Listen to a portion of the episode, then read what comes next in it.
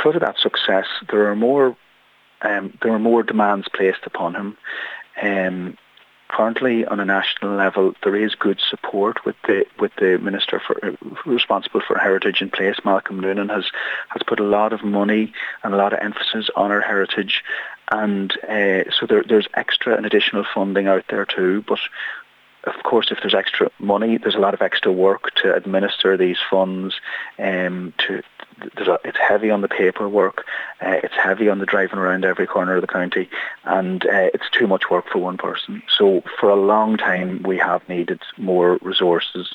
Uh, within the county, and that's why I'm calling for um, a kind of a push now, an, a, an urgent push on um, getting a, an assistant heritage officer in place in, in County Donegal. And do you think that Donegal County Council are backing you in this in this regard?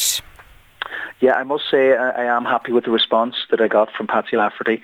Um, and Patsy has been proactive himself. He has already um, contacted uh, the Heritage Council and looked into this uh, in, in terms of uh, preparing the response to the motion. Um, the National Heritage Plan 2030 has just been unveiled recently and there is um, provision in it. There, there is, should I say, more of an emphasis on helping and assisting local authorities to bridge the gaps that are missing in terms of our heritage. And certainly staff resources is, is one of the big things that is needed. And um, I, I would be, I would be quietly hopeful. I don't want to jinx anything here, but I'd be quietly hopeful that, that we will get somewhere soon.